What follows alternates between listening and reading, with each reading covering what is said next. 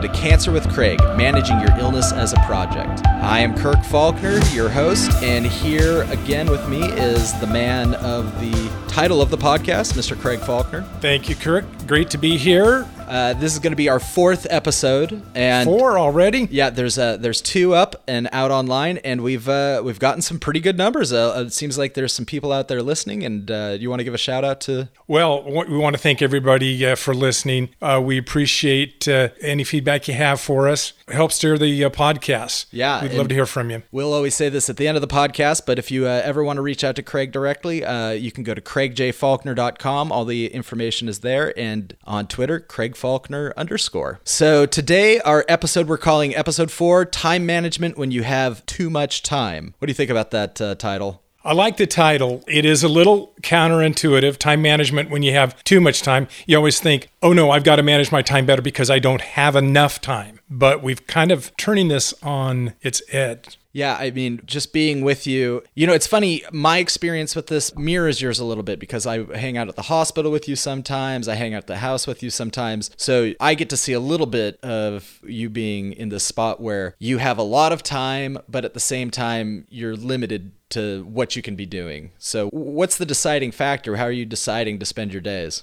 It is uh, still wrestling with it just a little bit. And, and just so the audience understands, one of the challenges I have, having come through the stem cell transplant, is my immune system is taken down, and I am very, very susceptible to any kind of germs, any kind of infections. And so, I'm under very, very strict orders not to go out in public places, not to be around large or even small groups of people. And that is for the first 100 days from my stem cell transplant. Even as I begin to feel better and as I lose the nausea feeling that you have from the uh, chemoblast that I had in the stem cell, uh, stem cell transplant, even as you start to feel better, you are restricted uh, with what you can do. Yeah, and not only that, it's very hard to tell when you're going to feel better because I know that when we were talking with some of the doctors and they were talking about this 100 day period, I was under the impression that you'd be pretty down and out for most of it, and you've actually kind of been bouncing off the walls a little bit. Well, I have been bouncing off the walls. Um, I have not only been bouncing off the walls. I think as I've been bouncing off the walls, all my all my hair has fallen out.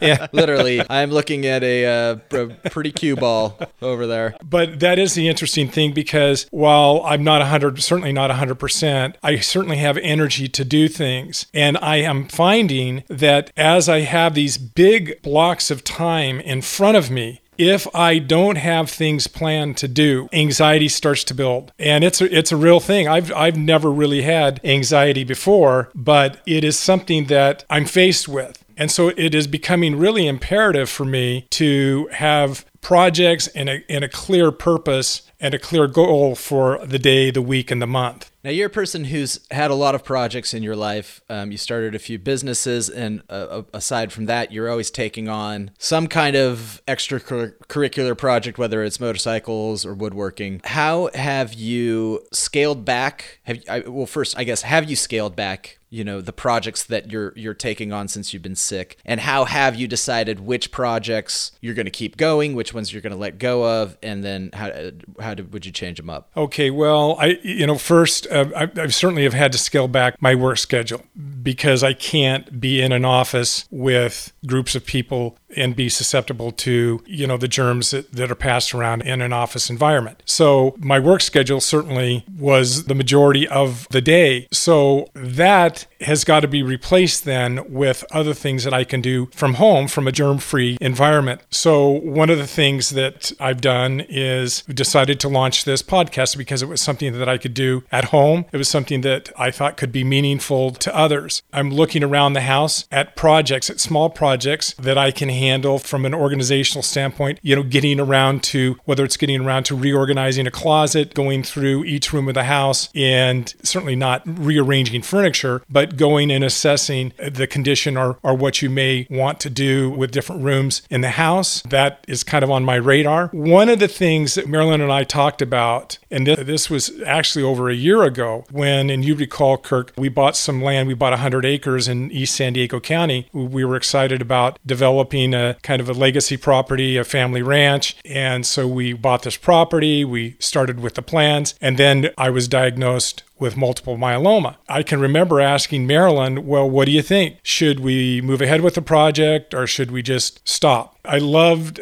her answer. And her answer was, why would we stop? Of course, I'm thinking the worst, and she's thinking the best because we want to live our life. We want to live our life to its fullest. And so I think as I try to weigh in my mind during this at least 100 day period that I have of really recouping, I'm trying to weigh in my mind the projects that can have some short term significance and bring me some satisfaction, but also looking at projects that have potential long term significance and that's why we decided to move ahead on the ranch. What are the aspects of a project that you think make it worth your time right now? And maybe how has that changed since you've gotten sick? Boy, that's a really good question. I think the aspects of a project that make it worth my time right now are can I have an impact on other people? I don't know why I'm kind of obsessed about that. I'm excited about the business experience that I've had over the years. I have a real desire to share that with others. I'm excited about continuing to create the legacy that Marilyn and I have worked all our lives. I'm excited about continuing to do that. I'm excited about, I guess, to summarize, the project is most worthwhile to me if it touches somebody else. Yeah, and I also heard a strong creative strain through there if you got to create new things That's for, right. for other people. So creation and connection, I like it. Right, right. We talked a little bit before we got on the mic today about some other topics and one thing that we were talking about is how during, you know, during your life before you got diagnosed, when you thought about scheduling, you mostly thought about scheduling work and about what's changed now when you think about time management, what what new things are you taking into account? Time management has really changed for me because I have these huge, expansive blocks of time. And I find that if I can't break up these blocks of time, again, I become very anxious. And this is a new phenomenon for me. What I've tried to do is I've tried to take two or three hours during, say, from 10 until 1 or 2, and I've tried to reserve those hours for meeting with individuals, come to the house,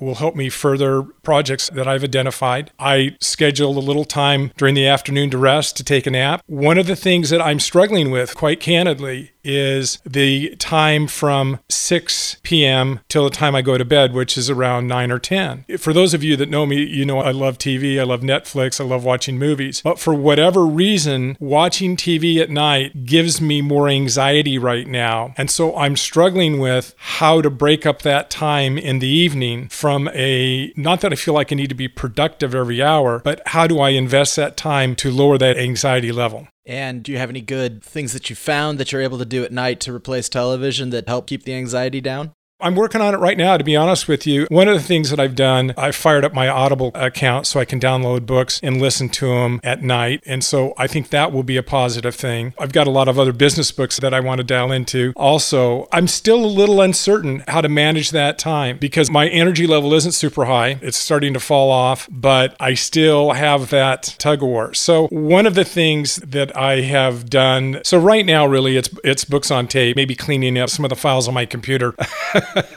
but I will say this I'm very open for any suggestions. If anyone has struggled during the night hours, what can you do when your mind still is active? For me, just sitting down and reading a book is not enough. It needs to be something more than that. I'd love uh, love a shout out on Yeah, that from anybody. I'm sure some of our listeners have some great suggestions. Are there any tools that you've been using to help manage time recently? There are a couple of tools that, that I really have been going to. I'm sure everybody is familiar with Evernote. It's a great app, can help you capture information, capture articles, videos, photographs, whatever. And I have a number of a number of different files. I love Evernote. I use it all the time. And the other thing that I found myself using very actively, which is a little strange because it doesn't seem like I would really be that focused on trying to carefully schedule time, but I'm really using my Google Calendar as much or more than I've used it in months gone by. Not only because I've got doctor's appointments, but I really am looking at it with an eye towards getting a good cadence during the day so I keep my spirits up, keep my anxiety level down. Mm-hmm. And do you feel like those two apps work well together? Do they integrate or you go back and forth? I don't necessarily have them integrated. I think you can actually set up tasks or to do with Evernote and it will coordinate with Google. I haven't done that, but I really have tried to simplify it. I mean, there's so many great apps out there that you could be using. I know you're a big fan of Trello. I like Trello too. Trello is, is a great way to start to dissect a project. But right now, today, this week, I'm just trying to keep it as simple as I possibly can Evernote and then Google Calendar. That's great. I think that's good for today. Is there anything else about time management that you wanted to add before we signed off? This has been a really interesting experience. And before we started this broadcast, I was mentioning to you that I have never really had this feeling before about my time. And the feeling that I have is I've got all of this time and there are only, you know, I'm limited to what I can do. There's still a lot I can do, granted, but having all this time is a is such a new way to look at time management. Prior to this, scheduled at work, I was scheduled coming home, I had things in the evening, I had things on the weekend. I mean, my schedule was booked, as many of our listeners' schedule is booked. But this has just flipped the whole time management on its head for me. It's been an interesting thing to ponder and think about. Yeah, and I can imagine that you got a lot more to figure out about it. How long have you been home from the hospital now? Has it been a week yet? I think it's been one week. Yeah, one week. So I'm just trying to keep people tied into the timeline. Yeah, one week of house arrest, and already. Yeah, and already I'm climbing the walls. I was in the hospital for two weeks. When I showed up today, the uh, podcast room had been completely rearranged. We have a new setup, and it's actually working really well. Yeah.